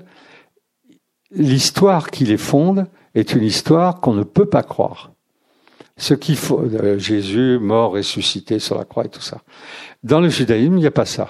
il y a euh, euh, les, commandements, l'histoire de Moïse et tout. Si tout ça, si rien tout ça n'est vrai, ça ne change pas la réalité qui est celle d'un peuple et qui a des obligations. Alors ils peuvent dire, mais ils le disent pas, que si Moïse n'a pas reçu la loi au Sinaï, alors on n'a aucune raison d'accepter les commandements. Ils peuvent le dire, mais ils le disent pas. Parce qu'ils disent, ce qui nous oblige, c'est ce qui nous fait. Donc, euh, que Moïse ait existé, qu'il n'ait pas existé, c'est-à-dire tous les contes et légendes fondatrices euh, ne font pas partie de ce qui est obligatoire pour exister en tant que religion. Pour l'islam, c'est pareil. Que le Coran ait été descendu du ciel, qu'il ait été écrit de la main de l'homme, ça crée des difficultés. Il y a euh, parmi les, les fidèles, enfin les fidèles plutôt les, les exégètes, pas une discussion de fidèles. Il y en a qui disent que le vrai Coran est au ciel et que nous n'avons qu'une copie dégradée. Il y en a qui disent que c'est le vrai Coran qu'on a, donc il n'est pas dégradé, donc il est nickel, y compris avec les contradictions qu'il y a dedans ou les trucs qu'on comprend rien. Il n'en reste pas moins que quelle que soit l'origine du Coran, euh, c'est-à-dire miraculeuse ou pas, la dimension d'obligation que ça inclut, c'est-à-dire le fait que et le judaïsme et l'islam sont des orthopraxies, c'est-à-dire des obligations de faire, suffisent. Alors après, est-ce que ces obligations de faire viennent du ciel ou pas? Ah, ça se discute. Euh, les gens aiment discuter, ils discutent. Mais de quoi vous pouvez discuter? Personne n'était là pour voir quand ce truc a eu lieu. Par contre, l'obligation de faire, elle est là. Le christianisme repose, repose sur un récit hors norme. La passion du Christ, sa mort, la résurrection, c'est le socle de ce qui fait qu'il y a un monde chrétien qui n'a pas pour objet d'améliorer le réel, mais d'améliorer l'homme de telle façon qu'il puisse se présenter là-haut, au ciel, en meilleur état. Dans les deux cas, pour le christianisme et le judaïsme, euh, améliorer l'homme ici-bas, c'est aussi améliorer le réel. Donc on est dans un autre registre. Le christianisme repose sur des événements incrédibles. À partir de là, il a besoin d'un appareil et d'une dogmatique. Venons-en à la dogmatique, puisque l'appareil, on en a longuement parlé dans les rencontres précédentes. Est-ce que l'image raconte autre chose qu'elle-même? C'est là qu'intervient la dogmatique. Ceux qui pensent que l'image vaut quelque chose vont devoir inventer, comme ils l'ont fait tout le temps, hein, c'est encore un truc de plus à inventer, vont devoir, comme euh, l'Assomption de Marie, comme euh, enfin le, Dieu en trois personnes, c'est un truc en plus à inventer. Vont devoir inventer l'idée qu'il y a de de la présence de l'Esprit Saint, de la divinité dans l'image. Sur quoi ils vont s'appuyer? Ils vont s'appuyer sur le renversement qu'opère dans le Nouveau Testament la question de l'incarnation telle que Paul, Saint Paul, l'a définie, à savoir que Dieu s'est incarné dans euh, le Christ, dans un homme. Et puisqu'il y a incarnation, il peut y avoir Eucharistie, c'est-à-dire il peut y avoir une présence divine dans, à la messe, dans l'Eucharistie. Je ne cache pas que ce truc-là laisse les juifs et les musulmans extrêmement perplexes, mais bon, tout le monde, euh, voilà, c'est une discussion de famille. Mais l'Eucharistie, c'est une incarnation. Le, le vin également, le vin tel qu'il est servi à la messe. Et donc la présence dans euh, l'image de la divinité, et donc dans l'image de Jésus, de, euh, euh, de Jésus lui-même ou de l'Esprit Saint. C'est pas sans importance parce que d'abord ça permet euh, de rendre un culte aux icônes sans être accusé directement, en tout cas par les chrétiens, d'idolâtrie. C'est-à-dire, vous rendez pas compte, vous vous rendez pas un culte parce que euh, vous pensez que cet objet est hors norme. C'est pas une statue qui est dans un temple. Vous pouvez avoir chez vous à la maison une icône. C'est d'ailleurs ce qui se passe. Ça permet d'avoir des cultes privés. Vous pouvez avoir des images. Dans votre livre, vous pouvez avoir une image de Jésus, de Sainte Thérèse. C'est-à-dire que l'image peut vous accompagner partout où vous êtes. On peut quitter le temple, alors que dans le judaïsme, normalement, euh, lorsque vous avez quitté le temple, vous n'avez plus que des euh, que du rituel domestique. Et même si vous pouvez faire les prières dans l'islam dans un petit oratoire, il n'en reste, ou chez vous à la maison, il n'en reste pas moins que ça n'a pas la même densité qu'un temple. Ici, la densité peut être répartie. Au fond, ce qui est, euh, vous allez voir à quel point ça joue chez nous aujourd'hui. Vous pouvez emporter chez vous la densité de l'image, c'est-à-dire la densité de la divination. Vous pouvez, sur votre poste de télé, vous pouvez, sur votre grand écran de cinéma, communier avec de l'image sans aller dans un temple obligatoirement. Vous pouvez aller dans un temple, les jeunes vont au cinéma. Mais c'est pas l'essentiel. L'essentiel, c'est que l'image voyage avec ce qu'elle porte en elle-même. Alors, comme souvent, euh, donc, euh, elle voyage là où elle est. Dans un musée, on vous apprend qu'on a trouvé un tableau du Gréco, quand je sais pas si pour le Gréco les gens se décarcasser, mais euh, de Zurbaran ou un truc comme ça qu'on a retrouvé dans une poubelle et tout. Mais les gens vont faire la queue pendant des semaines pour aller le voir. C'est-à-dire là où il est, là on va avoir les adorateurs d'eux. Et ça peut bouger. Ça peut transformer euh, le Prado à Madrid en lieu saint, et la semaine d'après, c'est le Louvre. Et trois semaines après, euh, on va pas dire Toulouse, parce que c'est presque jamais le cas, mais dans un autre endroit, à Bilbao ou un truc comme ça. Donc, la sainteté navigue. L'art permet de faire naviguer la sainteté. Et l'art saint, c'est-à-dire celui auquel on accorde aujourd'hui une telle euh, puissance, c'est parce qu'il peut bouger. Parce que vous n'êtes pas obligé d'aller dans un lieu saint, gens ne sont pas dupes. Si vous allez à Rodez voir euh, Soulage, le musée de Rodez, qui est très beau, ne devient pas une église pour autant ou un lieu saint. C'est là qu'il est. Si à un moment ou à un autre, ce Soulage qui vous plaît tant, il est ailleurs, c'est ailleurs que c'est un lieu saint. Et donc, on n'a pas la construction de lieux de collectivité, on a la prise en compte qui est spécifique au christianisme d'un rapport personnel à la divinité.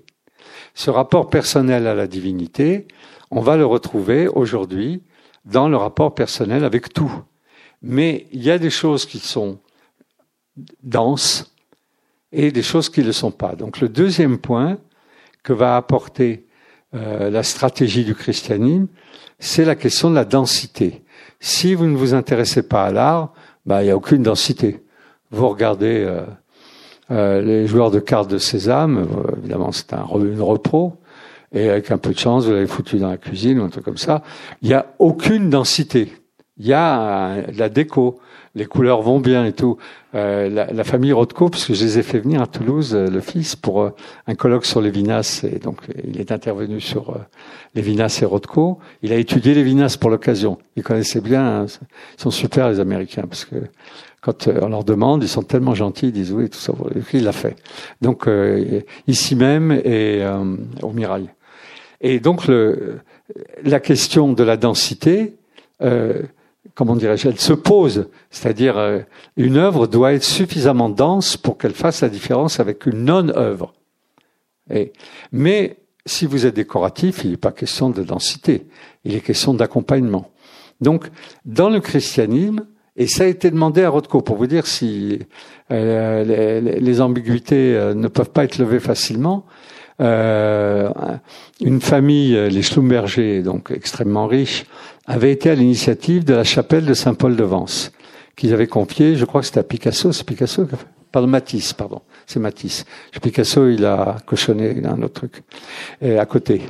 Euh, donc c'est Matisse qui a fait la, chapelle. Et il, ils ont demandé, comme ils savaient que Rothko s'intéressait au lieu, ils lui ont dit, euh, ils sont allés voir à Houston, au Texas, l'université Saint Thomas d'Aquin, c'est son nom, et ils lui ont dit, est-ce que ça vous intéresse? On paye le lieu, on paye la, le, des centaines de milliers de dollars.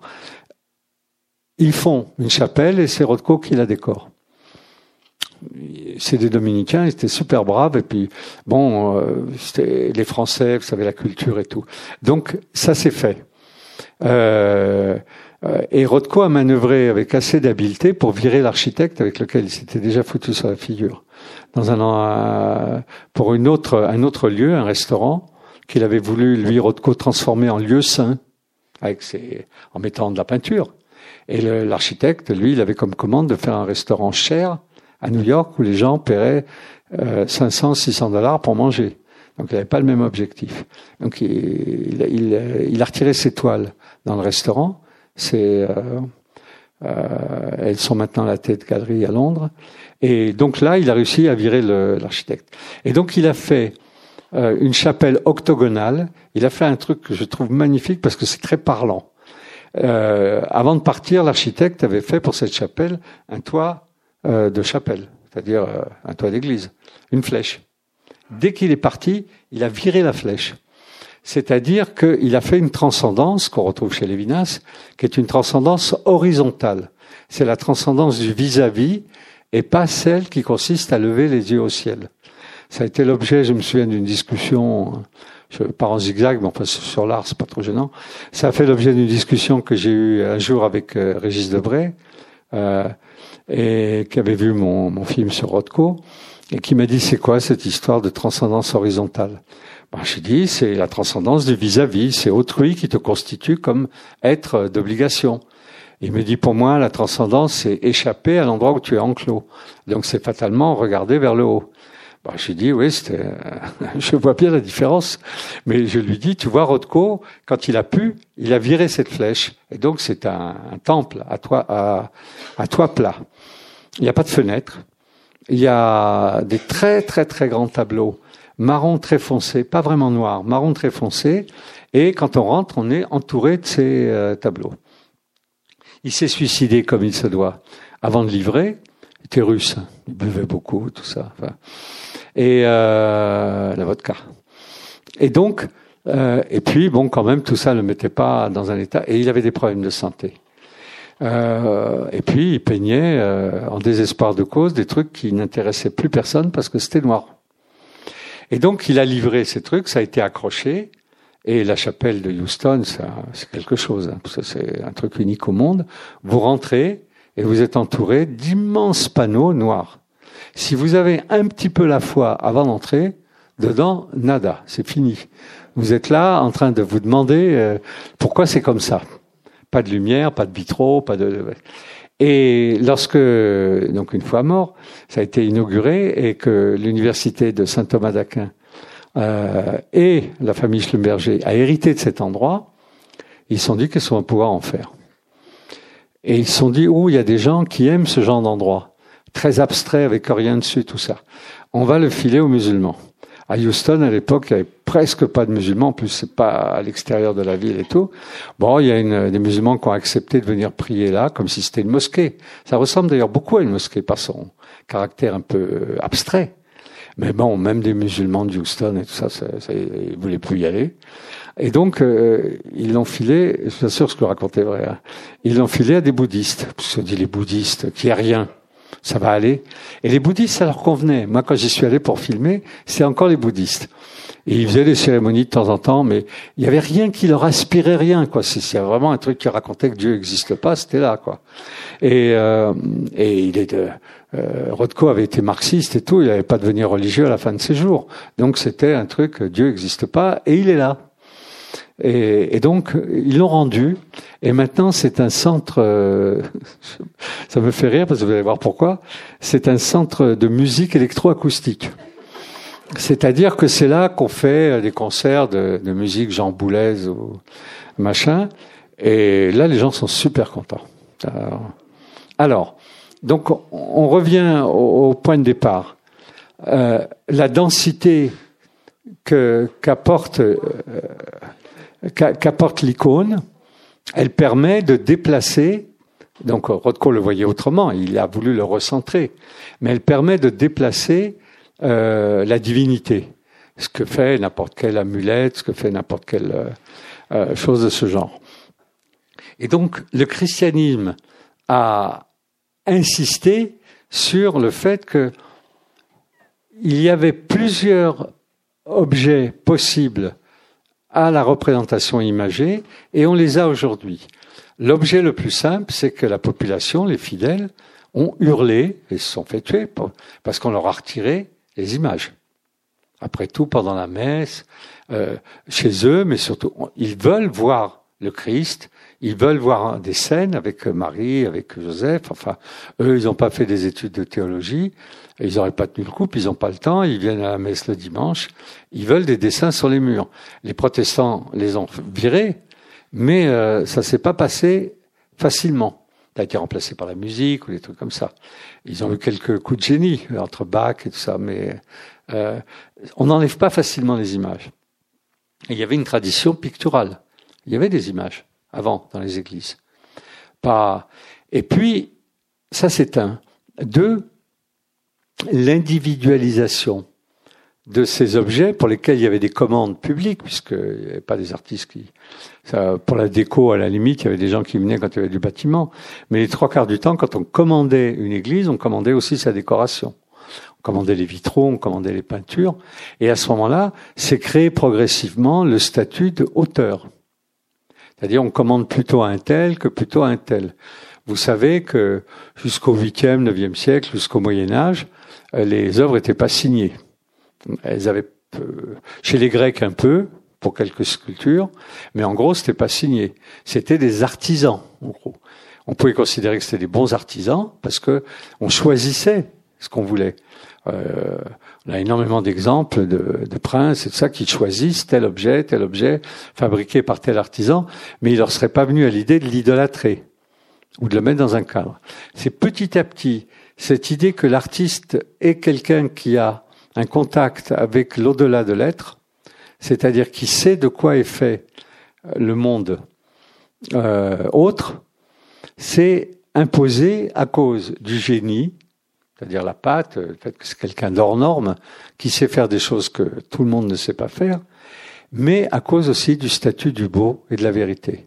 Et je terminerai là-dessus, parce euh, nous barbotons un peu là-dedans, c'est-à-dire dans un surplus et un surcroît d'images dont on n'est pas sûr qu'ils produisent des effets de densité, donc qui rendent l'homme meilleur. Hein. Et deuxièmement, donc le, problème du beau assimilé à la vérité. Ça vient de la Grèce, c'est clair. Mais le christianisme et les trois monothéismes sont venus annuler ce truc. Euh, ce qui est beau n'est même pas signalé. Bon, le roi David, on dit qu'il était beau gosse.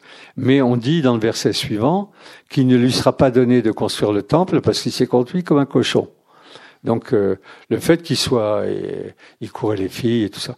Donc le le, fait que euh, comment ça, qu'il soit beau, c'est une manière simplement de le signaler. Pour Salomon, ils disent pas qu'il était beau, et c'est lui qui a construit le temple. Enfin, je parle des récits.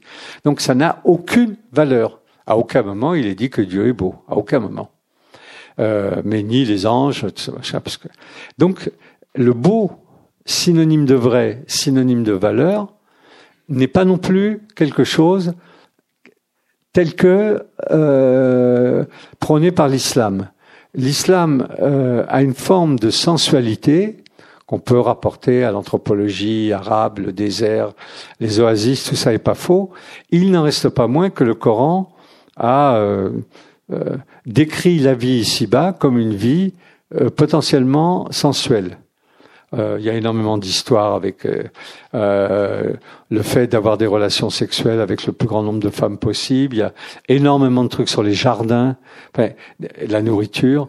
Donc il y a une forme de sensualité qui est non seulement licite, mais qui est d'une certaine façon, si on y fait bien attention, la seule vraie raison d'être sur Terre, d'exister à savoir jouir du temps qui passe, de la vie, euh, jeûner dans la journée certes, mais très bien manger le soir du ramadan, euh, avoir un certain nombre de femmes tant qu'on peut les payer, euh, vivre dans des jardins quand on peut se les offrir, enfin tous ces trucs-là, c'est au cœur de l'essence même euh, de la narration musulmane, à savoir pourquoi nous sommes là. Euh, cette question, elle n'a rien à voir avec, euh, évidemment, la vision que le christianisme a de pourquoi nous sommes là. Et à ce moment-là, le, comment dirais-je, euh, j'ai un peu perdu la, phrase dans laquelle je voulais rentrer, euh, donc j'en suis sorti trop vite. Euh, il y a euh, euh, un véritable désintérêt sur la question du beau dans l'islam, euh, pas dans la sensualité, mais dans la question du beau comme catégorie philosophico-esthétique, similaire au vrai, parce que le beau est illusion. Il y a énormément de textes là-dessus.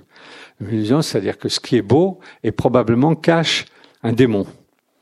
Donc le beau, le vrai et euh, le juste, le bien, ne forment pas une catégorie euh, pensée par le christianisme et l'islam.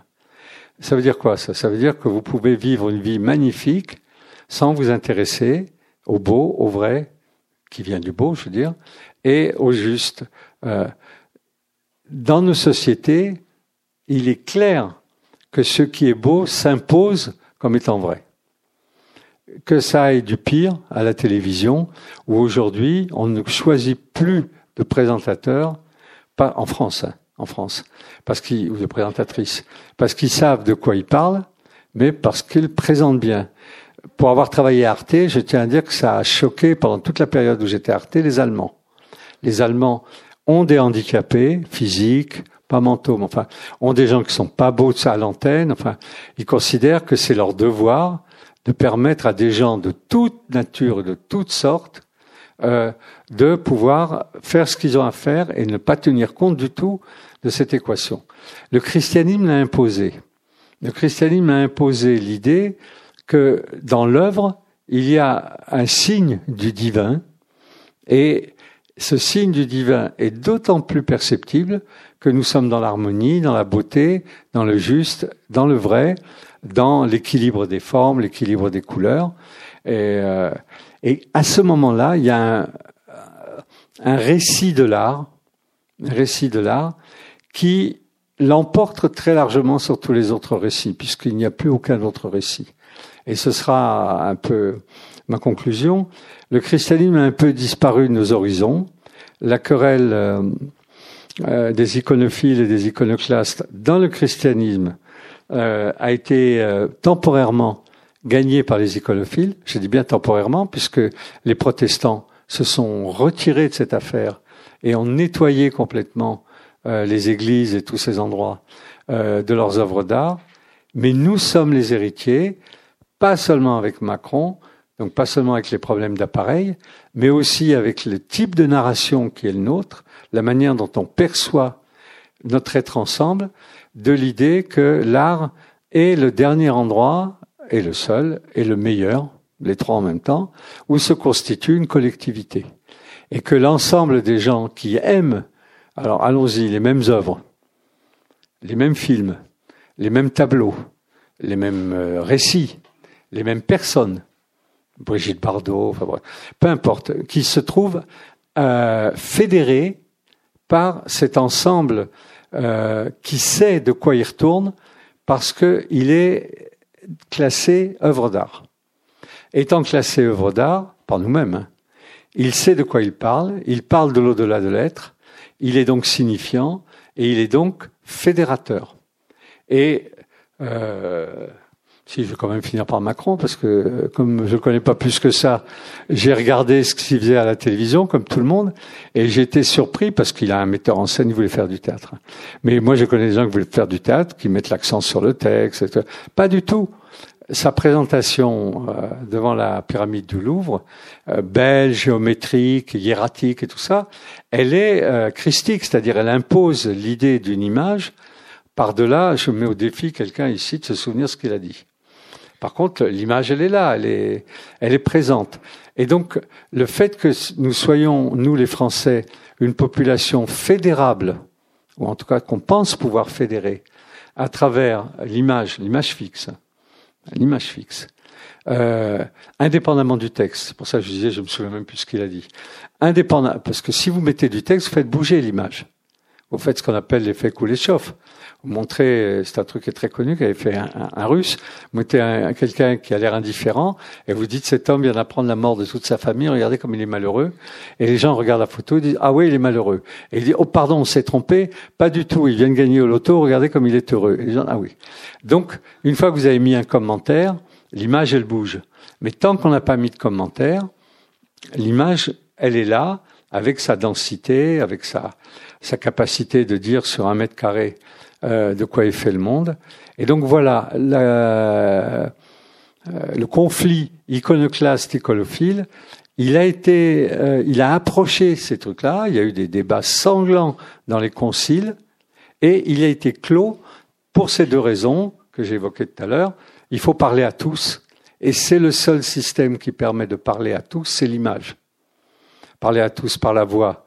Ça allait encore euh, à l'époque d'Hitler et tout, mais on peut se parler allemand. Donc il y a quand même un problème de... Il y a une limite dans, dans ce moment de, où nous sommes universellement euh, euh fédérables, c'est ça qui est question, nous sommes un seul marché, euh, il faut bien que les universitaires, les, universitaires les, publicitaires travaillent sur des images qui parlent au monde entier, si vous voulez attaquer le marché mondial. Donc, les images parlent à tous, et deux, euh, elles offrent une forme de densité telle qu'elles savent de quoi est fait les, de quoi sont faits les arrière-mondes. Et donc, on peut s'y rallier en confiance. Évidemment, c'est le contraire qui est vrai, mais en tout cas, elles peuvent le faire. Voilà. Donc, je propose qu'on s'arrête là, et sauf si vous avez des questions, qu'on aille prendre le frais, euh, pas dehors, mais.